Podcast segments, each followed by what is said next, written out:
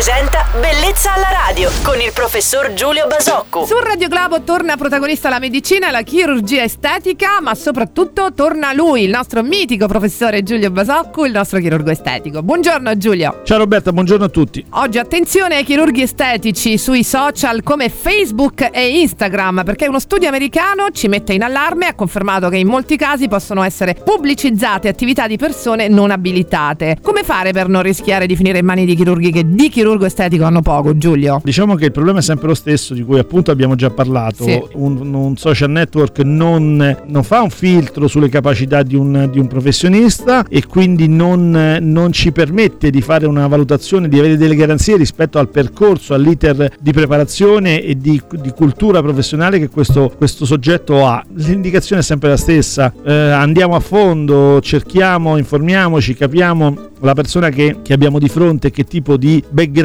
di che tipo di curriculum ha e, e questo solo ci può garantire di non incorrere in problemi che a volte sono molto gravi. Giulio, e cosa ci può far sospettare che il chirurgo estetico che abbiamo di fronte non dice la verità della sua professione, secondo te? riferimenti che in qualche modo garantiscano la, la sua storia. Ecco, un, un chirurgo Ah, sì. plastico che abbia una storia lavora in una struttura adeguata e ha tutta una serie di, di cose intorno che, che ne raccontano la propria storia. Ecco, andate fino in fondo, prestate sempre la massima attenzione. Noi vi abbiamo avvisato che poi sono dolori. Grazie al nostro chirurgo estetico Giulio Basocco. Buon martedì Giulio, ciao! Ciao Roberta e buona giornata a tutti. Bellezza alla radio.